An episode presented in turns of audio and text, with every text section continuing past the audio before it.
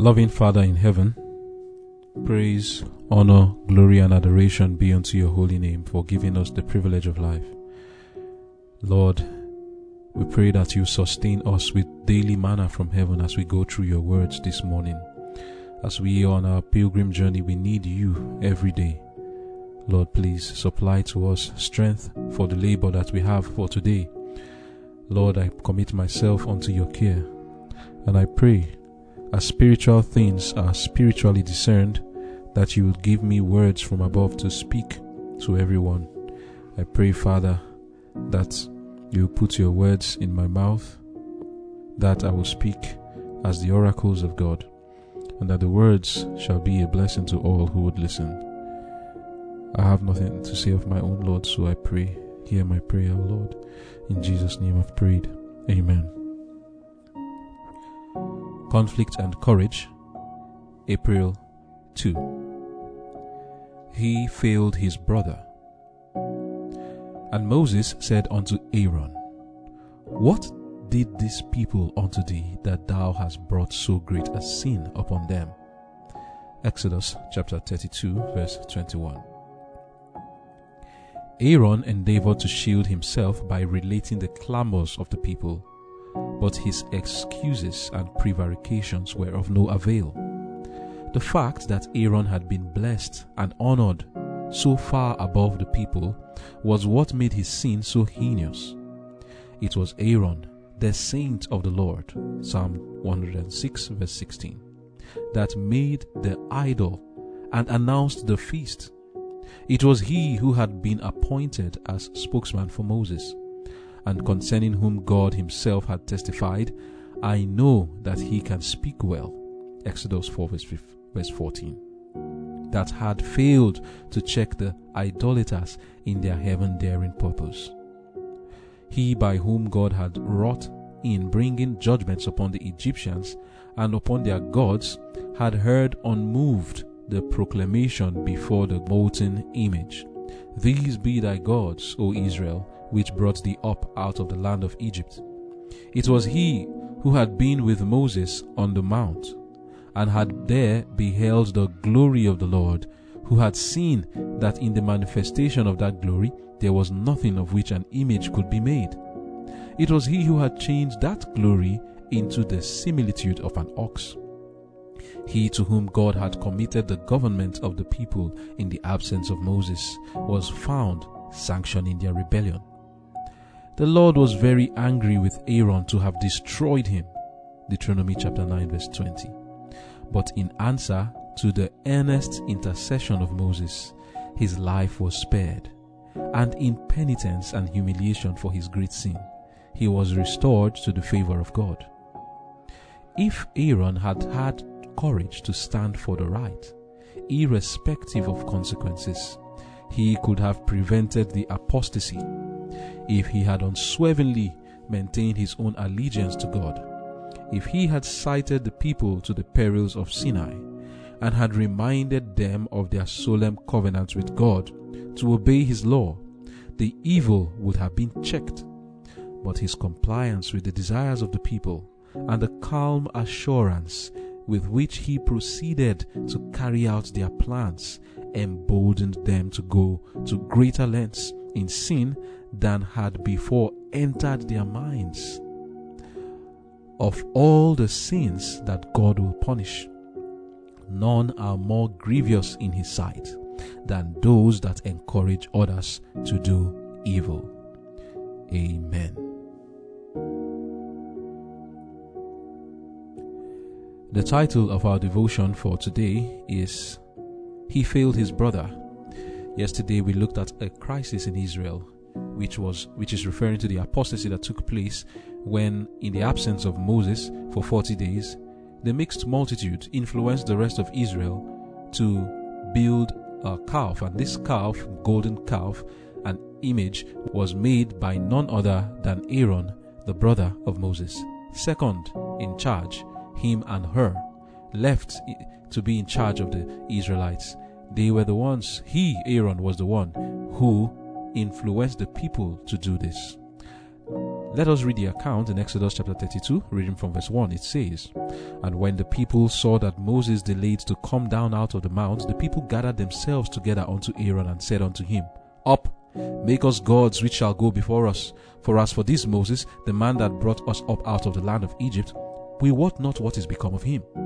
And Aaron said unto them, break off the golden earrings which are in your ears, in the ears of your wives and your, of your sons and of your daughters, and bring them unto me. And all the people break off the golden earrings which were in their ears, and brought them unto Aaron. And he received them at their hand, and fashioned it with a graving tool, after he had made it a molten calf. And they said, These be thy gods, O Israel, which brought thee up out of the land of Egypt. And when Aaron saw it, he built an altar before it. And Aaron made proclamation and said, Tomorrow is a feast to the Lord. And they rose up early on the morrow and offered burnt offerings and brought peace offerings, and the people sat down to eat and to drink and rose up to play. Hmm. This is the story and the account of what happened about uh, what Aaron did and his hand in causing this apostasy. There was something we read yesterday in our devotion that said, How often in our own day is the love of pleasure disguised by a form of godliness? A religion that permits men, while observing the rites of worship, to devote themselves to selfish or, or sensual gratification is as pleasing to the multitudes now as in the days of Israel. And there are still pliant Aarons who, while holding positions of authority in the church, will yield to the desires of the unconsecrated and thus encourage them in sin. Today, just as it was for the Israelites, religion is covered under the guise of sensuality.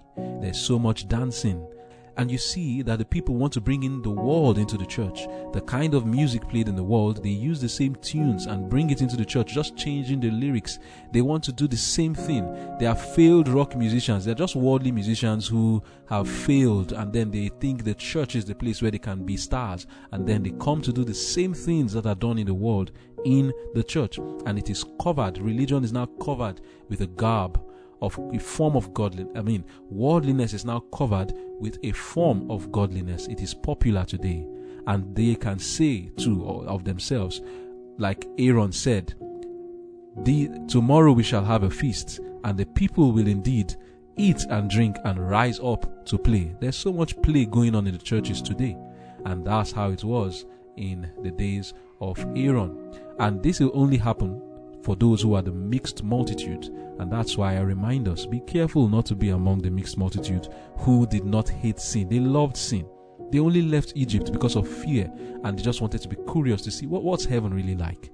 If you are that class of person, pray for the Lord to shed His love in your heart, for Him to bring in your mind the hatred for sin, the exceeding sinfulness of sin. And our advice how do you know the exceeding sinfulness of sin?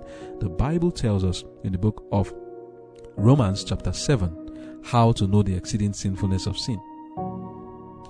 In Romans 7, verse 13, we are told from verse 12, Wherefore the law is holy and the commandment holy and just and good.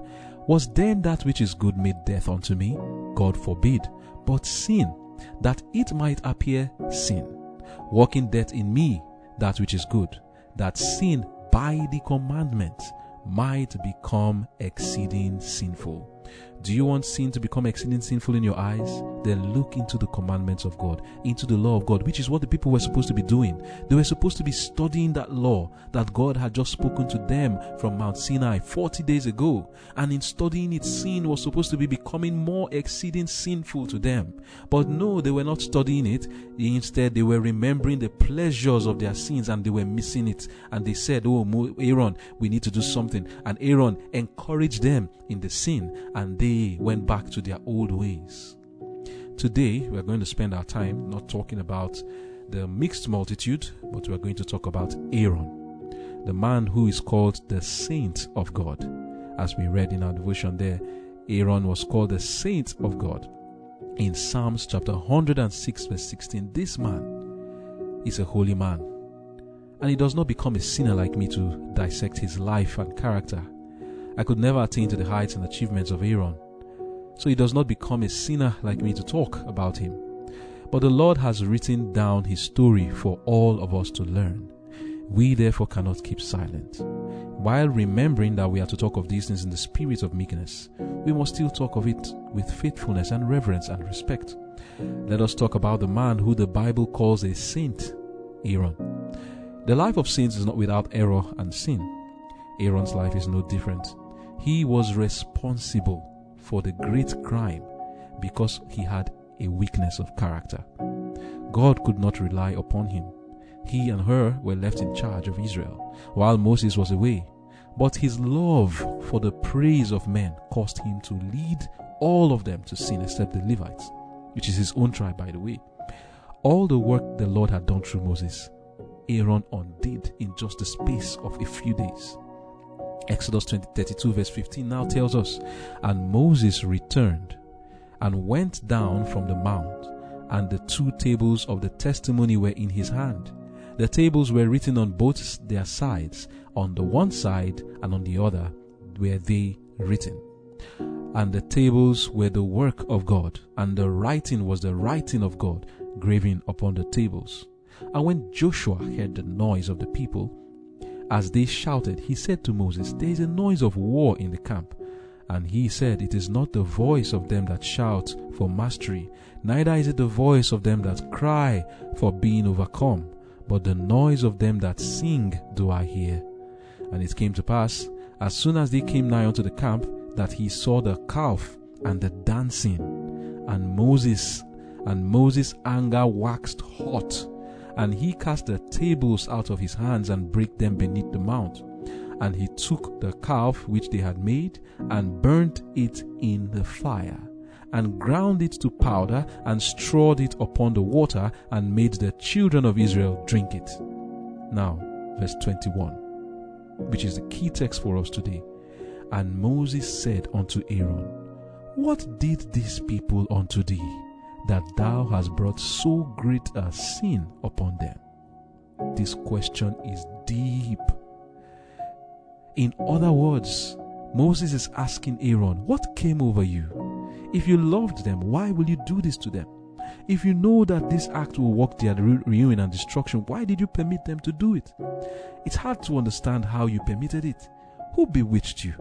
If you were not bewitched, then why did you allow them to do this grievous act? You have to hate them to do this. Is this how hooked on the praise of men that you are, that you will even get their approbation and praise at the cost of their eternal destiny? This is another way of framing that question that, that Moses asked to Aaron. What we read in Conflicts and Courage, page 98, paragraph 4 says, If Aaron had had courage to stand for the right, irrespective of consequences, he could have prevented that apostasy. If he had unswervingly maintained his own allegiance to God, if he had cited the people to the perils of Sinai and had reminded them of their solemn covenant with God to obey his law, the evil would have been checked. But his compliance with the desires of the people and the calm assurance with which he proceeded to carry out their plans emboldened them to go to greater lengths in sin than had before entered their minds. End of quote. Who is responsible? Aaron is responsible. If he had stood his ground and done what he was supposed to do for the people, they wouldn't have gone that far. He even made them go to greater lengths. If you take note, as I was reading this, I, I have known, yes, that the people rose up to play and they were dancing and all of that. But one thing I didn't really know was that it was the people who said, These be thy gods that brought thee out of Canaan, out of uh, Egypt. This word, these words were supposed to be greatly offensive to Aaron. But the Bible records in Exodus chapter 32, verse 5, that after they made this statement, when Aaron saw it, that is when he saw that it pleased the people, Aaron didn't get offended.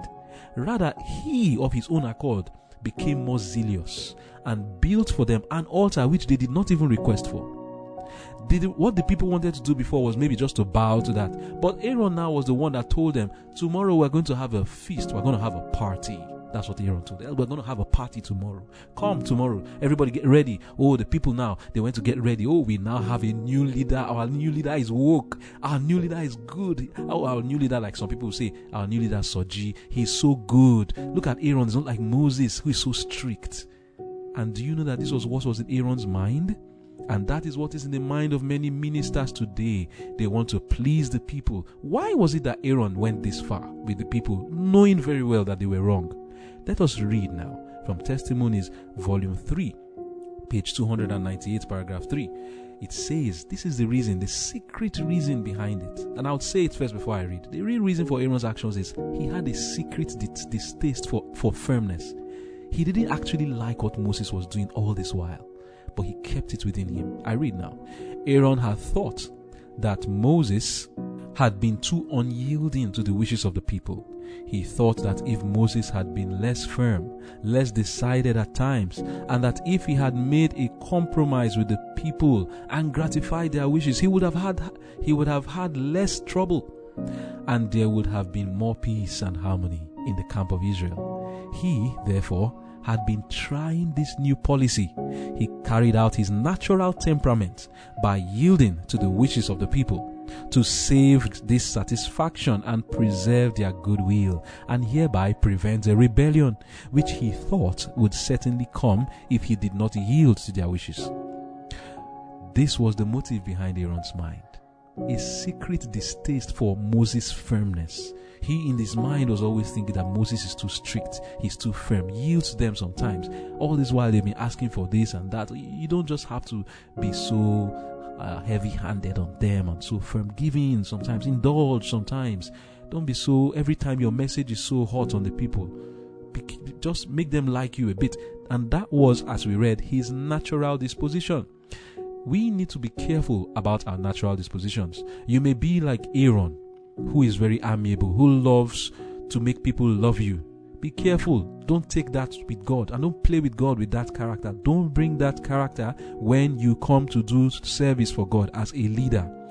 Leaders, leaders are not to be like that. I continue the reading now. From Testimonies, Volume 3, page 299, paragraph 1. It says, The reason again why Aaron did this was that he likes to take the easy option.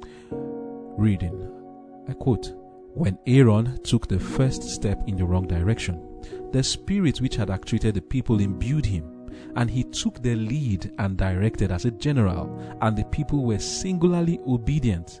Here, Aaron gave decided sanction to the most aggravated sins because it was less difficult to stand in vindication of the right. When he swerved from his integrity in giving sanction to the people in the sins, he seemed inspired with a decision earnestness and zeal new to him. His timidity seemed suddenly to disappear. With a zeal that he had never manifested in standing in defense of the honor of God against wrong, he seized the instruments to work out the gold into the image of a calf. He ordered an altar to be built, and with assurance worthy of a better cause, he proclaimed to the people that on the morrow there would be a feast to the Lord. The trumpeters took the word from the mouth of Aaron and sounded the proclamation from company to company of the armies of Israel. Aaron's calm assurance in a wrong course gave him greater influence with the people than Moses could have had in leading them in a right course and in subduing their rebellion. Here is seen the power that Satan has over minds that are not fully controlled by the Spirit of God. Satan had set up his banner in the midst of Israel, and it was exalted as the banner of God. End of quote. As we look through these things that Aaron did, we have to understand that the position of leadership is not for weaklings. If you have that temperament to always please people and you don't know how to stand pressure and you always want people to like you, you don't want to see them frown at you, then leadership is not for you. Leadership is not for weaklings, I say. People who fear other men's faces, people who are afraid to do things that will make them lose favor in the eyes of others. The role of leadership is for those who have backbone, those who are fearless, and who do not seek the praise of men more than the praise of God. In fact, they don't seek the praise of men at all. All their desire is to please God. And as we read in the book Education, page 57, paragraph 3, these immortalized golden words that says, The greatest want of the world is the want of men men, men who will not be bought or sold, men who in their inmost souls are true and honest, men who do not fear to call sin by its right name, men whose conscience is as true to duty as the needle to the pole, men who will stand for the right, though the heavens fall. End of quote. This is what Aaron was not. And this is what we should be. Because when we say leaders, we are leaders of our own lives. We are leading ourselves.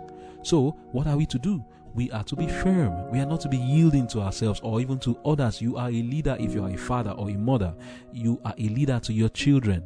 And we should be careful not to give in to every demand. We'll, we'll talk about that later in the story of Nadab and Abihu. But for now, as the leaders, as a leader, Aaron failed. And what were the results of his lack of firmness? Exodus 32, verse 25 tells us. And when Moses saw that the people were naked, just as they are today in the churches, and remember, he also saw them dancing. The churches today are doing the same thing, naked and dancing. And the leaders, what are they doing? Oh, they are the ones telling the people we have a feast. They put the billboards everywhere. Hefzibah, Baraka, so many kind of billboards. Oh, we are going to have a feast. But when they come to the feast, it is no different from what the children of Israel were doing with that golden calf. They come there and they eat and drink and they rise up to play. And what does that mean? We saw it when Moses came down. He saw them dancing. Now, what else are we seeing? He saw them naked. It says, And when Moses saw that the people were naked, for Aaron had made them naked unto their shame among their enemies, then Moses stood in the gate of the camp and said, Who is on the Lord's side? Let him come unto me. And all the sons of Levi gathered themselves together unto him.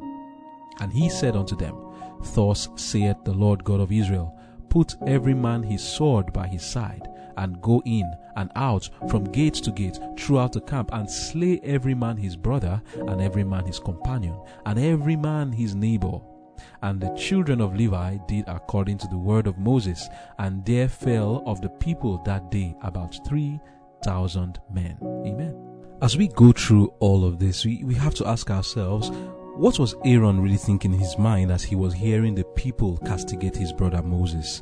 What was he thinking in his mind when he heard the people say concerning his brother, As for this Moses, your own brother, we wot not what has become of him, and they were ready to go without their brother. What a betrayal! What a treachery Aaron did here. This was really something terrible for Aaron. Why? Because in Aaron's mind, he was more willing to take glory to himself than to help the people. Whereas while he was doing this, his brother who was on the mount was already receiving instruction from God telling him that this is what these people are doing. And there he was pleading on behalf of the people that the Lord will not destroy them. But here Aaron was rejoicing that the people loved him more than they loved Moses. What a betrayal. Indeed, he failed his brother. And now that Moses is down, then he faithfully discharges the duty that the Lord gives to him. Now, what we just read about people bringing out their swords, let me read the account of what really happened here. In Spirit of Prophecy, Volume 1, page 251, paragraph 1, it says, Moses requested all who had been free from this great sin of idolatry to come and stand by him at his right hand which were the Levites. The Levites didn't involve. Continuing the reading, it says, Also, those who had joined the rebellious in worshipping this idol, but who had repented of their sin in so quickly departing from God to stand at his left hand.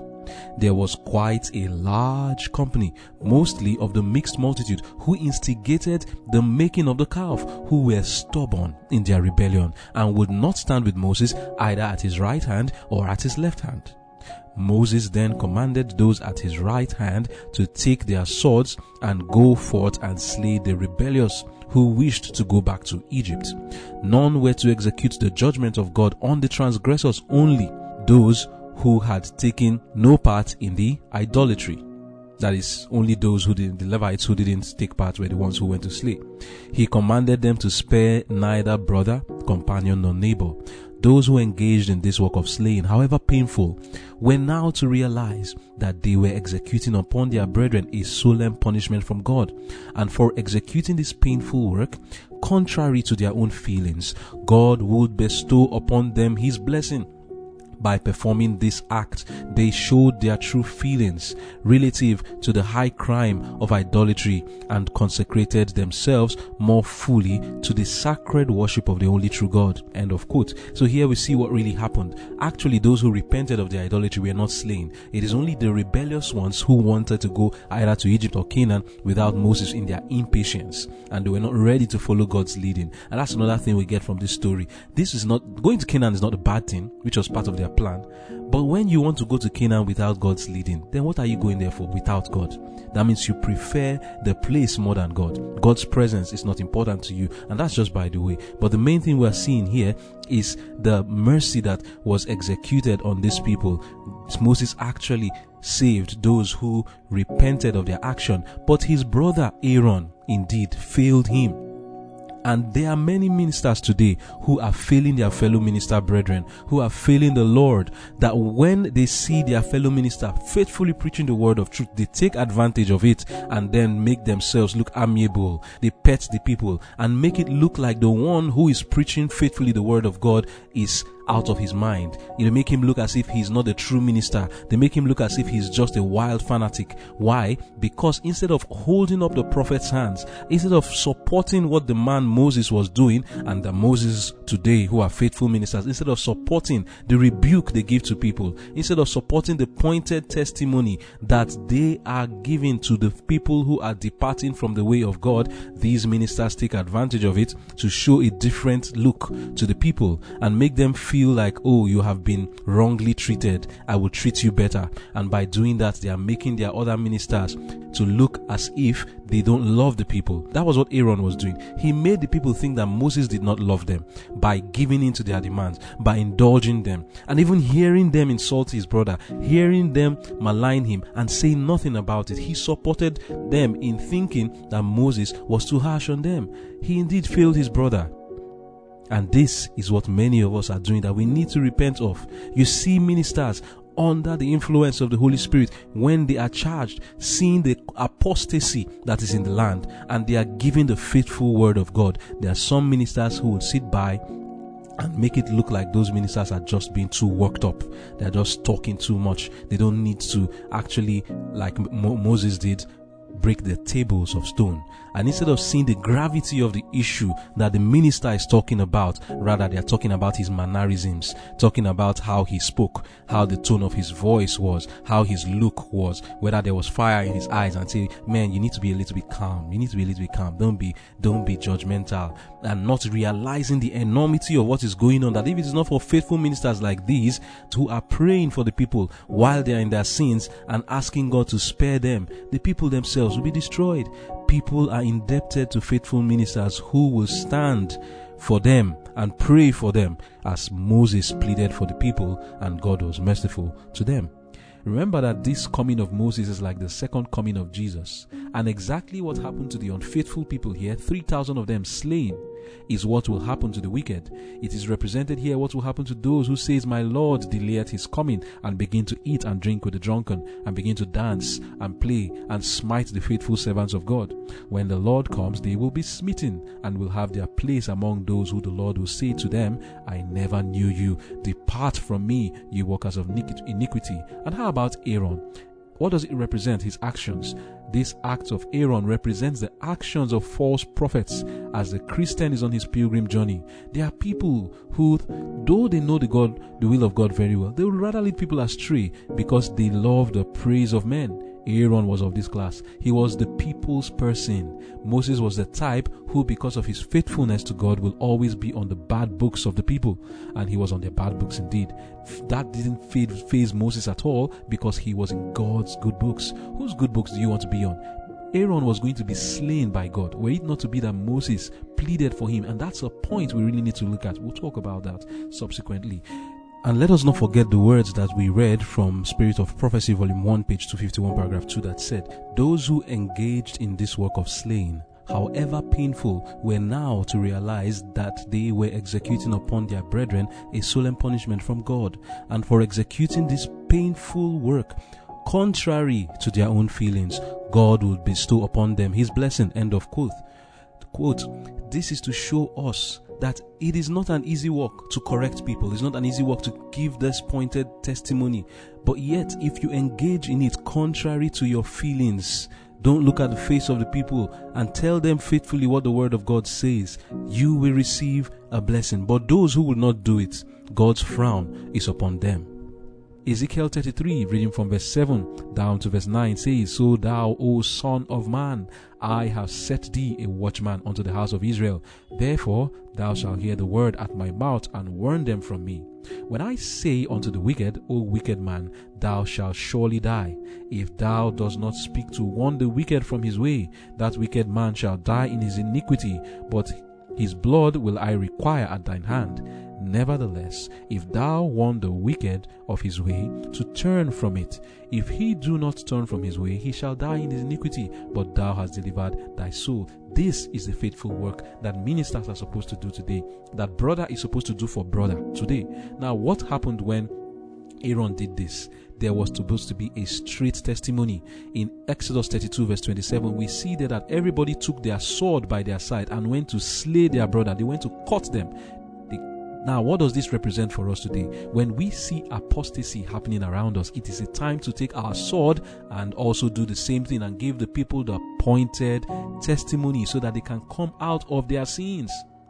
The people of Levi who took their sword represent God's people. It doesn't necessarily have to be the second coming, but today, when we see apostasy, what do we do? We do what Moses and the children of Levi did. We bring out our Bibles, the sword, and give the faithful preaching of the word of God. For this alone can help the people. And who were they slaying? Their brothers. Every man took his sword and brother slew brother. We're not to look at the faces and say, Oh, this is my son, this is my daughter, this is my brother, this is my father, and then you won't tell them the truth and you won't use the sword of the word of God on them. We must take the sword of the word of God and give it to those who are in apostasy, and that is the best love you can show for them. Reading now from t- uh, Spiritual Gifts, page 300, paragraph 2, we are told the people are asleep in their sins and need to be alarmed before they can shake off this Their ministers have preached smooth things. God's servants who bear sacred vital truths should cry aloud and spare not, that the truth may tear off the garment of security and find its way to the heart. End of quote. So the truth, which is the sword, is to do what? tear off the garment of security and find its way to the heart, and it is supposed to cut the heart. The truth will cut the heart. So God's people are to take the truth during the time of apostasy and let it cut. Reading from Voice in Speech and Song, page 345, paragraph 3, we are told, although it is not congenial to the natural inclinations, it's not congenial for me to take a sword and slay my brother, neither is it congenial for you to do that for your own son and daughter, but you must look at their eternal destiny. Aaron was not looking at the eternal, the eternal destiny of these people. If not, he wouldn't have done what he did to them. Although it is not congenial to the natural inclinations, the minister must proclaim the straight truth, which will make the ears of them that hear to tingle. For they must lay before those who are lovers of pleasure more than lovers of God the dangers and the perils that are around them, and the doom that awaits the impenitent because this message is not agreeable to their inclination or welcome to those who must be warned, they are solemnly charged to be faithful in its declaration. The minister will meet wrongs that will seem to defy correction. They will be made aware of sins that seem to be covered, that will need to be exposed on the right hand and on the left. End of quote. This is the work to be done. Spiritual Gifts, Volume 2, page 299, paragraph 2. Those who engage in the solemn work of bearing the third angel's message must move out decidedly and in the spirit and power of God fearlessly preach the truth and let it cut. They should elevate the standard of truth and urge the people to come up to it. It has been lowered down to meet the people in their condition of darkness and sin. It is the pointed testimony that will bring up the people to decide a peaceful testimony will not do this. End of quote. And what is this pointed testimony? It represents the people who took their sword and they did correct Israel. Did Israel become calm after that? Yes, they did. Today, some people are shunning the test, pointed testimony. Spiritual Gift, Volume 2, page 283, paragraph 2 says, By some, there is a shunning of the living testimony. Cutting truths must not be shunned. It needs something besides theory to reach hearts now. It needs the stirring testimony to alarm and arouse that will stir the enemy's subjects, and then honest souls will be led to decide for the truth. There has been and still is with some a disposition to have everything move on very smoothly. They see no necessity of a straight testimony. This is what we are supposed to do. Cry aloud, give a straight testimony because this is what is love. Love is to rebuke. Jesus said in Revelation chapter 3, verse 20 and 21, He said there, As many as I love, I rebuke and chasten. Be zealous therefore and repent. Aaron did not show his love for the people. This was not what he did. And what of today? What kind of people do we see? Instead of instead of ministers who will faithfully preach the word of God to the people out of love. Alas, what kind of ministers do we have around us today? They are weak. They themselves are in the apostasy. And if they are not, they now see their work in the worldly sense of human resource management. That's how ministers are seeing their work today. They see it as human resource management. And so they follow worldly principles. They think that they are managers and not prophets of God. When was the last time you heard the voice of rebuke in the churches? When was the last time we heard sins being held by the throat and properly exposed and dealt with in the church. When was the last time we heard anyone call sin by its right name? Because there are always those who will come to say, Judge not, don't criticize. Some faithful preachers have gone silent. But what does the word of God say? Does he say that we judge not? Yes, it does say so. Does he say don't criticize? Yes, it does say so. But he also says, Isaiah 58 verse 1, cry aloud, spare not, lift up the voice like a trumpet and show my people their transgression and the house of Jacob their sins. Reading from Spiritual Gifts, volume 2, page 284, paragraph 2, we are told, preachers should have no scruples to preach the truth as it is found in God's word. Let the truth cut. I have been shown that why ministers have not have not more success is they are afraid of hurting feelings, fearful of not being courteous, and they lower the standard of truth and conceal, if possible, the peculiarity of our faith. I saw that God could not make such successful. The truth must be made pointed and the necessity of a decision urged. And as false shepherds are crying peace, and I'll add, I'll add now, Uh, are, it's not just peace they're crying, they're also crying, don't criticize, don't condemn. You have to be courteous, you have to be polite. You don't, don't say things that will sound as if you are you are uncivilized. And as false shepherds are crying peace and are preaching smooth things, the servants of God must cry aloud and spare not, and then leave the result with God. End of quote. But we read concerning Aaron. Moses said to him, What did these people unto thee that thou brought so great sin upon them? To the elders and pastors of today, to the women leaders and men leaders who are not faithful to call sin by his right name, the Lord is asking you, What did these people unto thee, that thou hast brought so great a sin upon them? You see your congregation, they are lying. You know that the children they are cheating in the exam halls. You know that the parents are taking them to so called special centers, paying for them to pass their exams, but nobody saying nothing about it. You see that the children are stealing. Nobody's saying anything about it. They are involved in internet fraud. Oh, the pastors are saying it shall be well with them. A lot of them are bringing money to their parents' homes. Parents are seeing it and they go hush hush. They are not faithful ministers to their children. They even welcome it they are worshiping other gods, the god of fashion, and they are happy with their members, they even praise them. They tell them, Oh, you are looking all beautiful. You are looking all good. Whereas they are dressed naked to their own shame. All their laps are showing in the congregation. You see the ladies come. Oh, they sit down and their laps are very clear. It's clear for everybody to see their nakedness in the church. What does the minister do? He tells them that they look beautiful. He tells them, Oh, peace shall be upon you. Instead of him to rightly divide the word of truth and give them the pointed testimony, he sees them. And some of these people are innocent. They don't know their right from their left. This is what they know. They don't know any better. And that was what the mixed multitude was. They did not know any better, but Aaron knew. The ministers who allowed them to continue in their sin. The Lord is saying to you, What did these people do to you? That you are allowing them to continue in their sins. You see your congregation, they're involved in politics. Your lead, one of the people in your church, you know him, you know her, that they are doing things that are wrong in the name of politics. Rather, instead of you to correct them, you are praying for them and telling them it shall be well. Both in the church and outside the church, there's politics going on, and you are saying to them it shall be well with them. But hear what the Word of God has to say to you, ministers who are doing this. Jeremiah 23 from verse 1 downward, it says, Woe be unto the pastors that destroy and scatter the sheep of my pasture, saith the Lord. Therefore, thus saith the Lord God of Israel against the pastors that feed my people you have scattered my flock and driven them away and have not visited them.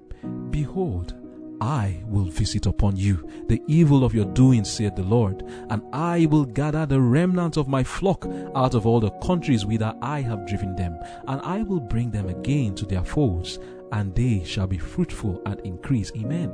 And I will set up shepherds over them, which shall feed them, and they shall fear no more, nor be dismayed, neither shall they be lacking, saith the Lord. Hmm. Thank God for this promise that the Lord will not leave his flock under such ministers who will continue to tell them lies, who will not reprove them. Many people are ignorant, they don't know. But the ministers who know, because they are afraid of incurring the wrath of the people, because they don't have backbone, because they look at the work and say, Oh, I don't want to incur uh, the hatred of the people, then they have scruples in preaching the truth they themselves sometimes even love the things they are seeing. But thank God for His promise. He says He's going to take His people away from them and give them to shepherds who will faithfully preach the word of God to them. So let it not surprise you as you see some of your faithful members going elsewhere because they are tired of hearing fables and the Lord is leading them to other shepherds who will preach the word of God faithfully to them. The Lord also says, Jeremiah 23, reading from verse 9, Mine heart within me is broken. Because of the prophets, all my bones shake. I am like a drunken man, and like a man whom wine hath overcome, because of the Lord, than because of the words of his holiness. The word of God says, For the land is full of adulterers, for because of swearing the land mourneth, the pleasant places of the wilderness are dried up. Verse 11, For both prophet and priest are profane. Yea, in my house have I found their wickedness, saith the Lord. Wherefore their ways shall be unto them as slippery ways in the darkness. They shall be driven on and fall therein. For I will bring evil upon them, even the year of their visitation, saith the Lord. Now, verse 13 and 14 says, And I have seen folly in the prophets of Samaria. They prophesied in Baal, and caused my people Israel to err. I have seen also in the prophets of Jerusalem an horrible thing they commit adultery and walk in lies. They strengthen also the hands of evildoers, that none doth return from his wickedness. They are all of them unto me as Sodom, and the inhabitants thereof as Gomorrah. So this is what the ministers are doing, and this is what Aaron did. He strengthened the hands of the evildoers. How do we strengthen the hand of evildoers? Let me read now. Manuscript, manuscript releases, volume 4, page 195, paragraph 1. By every means in your power, seek to repress sin, but never for one moment give sanction to sin, either by your deeds, your words, your silence, or your presence. Every time sin is sanctioned by the professed follower of Christ, the sense of sin is weakened and the judgment thoughts become perverted. End of quote. So, how did Aaron encourage the people in their sin, and how are ministers doing the same thing today? By your silence. Many of us will say, I didn't encourage them in sin, but did you tell them not to continue? The Lord tells you, warn them from me. You are a watchman. Speak. He didn't say, Oh, it's only when you say good is evil that you have done wrong. Even when you keep silent, you have done wrong. When you keep silent and you see the evil in your churches and in the members of your churches, you are encouraging the evil and you are saying to the evil ones, It shall be well with them. Another way to do that is by giving them just a feeble rebuke. Conflict and Courage that we read, page 97, paragraph 3, tells us Aaron feebly remonstrated with the people, but his wavering and his wavering and timidity at the critical moment only render them the more determined. End of quote. Maybe silence might have even been better. Feeble rebuke even made them more determined to do the evil. When they saw that, oh, there's no remonstration, it's just, he's not so hard against what we want to do. He didn't rise up against us and speak vehemently and tell us, do not this evil thing. Remember what the Lord had just told us 40 days uh, go concerning his commandments. Go and meditate upon the word of God and prepare yourself for the return of Moses. As we are supposed to do today, tell the people, prepare for the coming of Jesus. And when you see the evil, you tell them faithfully the consequences of every evil they want to do and warn them. Aaron didn't do that. He just he just feebly remonstrated and it only made them more determined. Another way of encouraging evil is by calmness when you see apostasy and you are calm and you think that that's what it means to be to be self-possessed oh all is well and I, am a, I'm a man of God. I'm, I'm, the servant. And then you say the servant of God must not strive. Oh yeah, the servant of God must not strive. When Moses came down, what did he do? The Bible says that Moses' anger waxed hot, and then the commandments he broke them on the ground, signifying that there was no need for it. When the people have already broken their own agreement, the Lord broke His own with them. He broke the tables of stone, the, he, signifying that the people themselves haven't apostatized from God. God Himself, he, that in that uh, tables of stone was his own agreement with them. He also uh, broke broke that agreement with them. And Moses' reaction was not calmness when he saw apostasy. He wasn't calm about it. We read conflict and courage, page 98, paragraph 4. It says, But his compliance with the desires of the people and the calm assurance with which he proceeded to carry out their plans emboldened them to greater lengths to go to greater lengths in sin than had before entered their minds. We should be careful when we see evil things going on. It is not a time for us to just be calm and look as if nothing is really going on. We need to rise up to the occasion and do the work that God's faithful servants have done in the past. Men like John the Baptist, Ezra, Daniel, Elijah, Elisha, and our Lord Jesus Christ. When they saw error, they met it pointedly, they met it decidedly. Don't be like Aaron.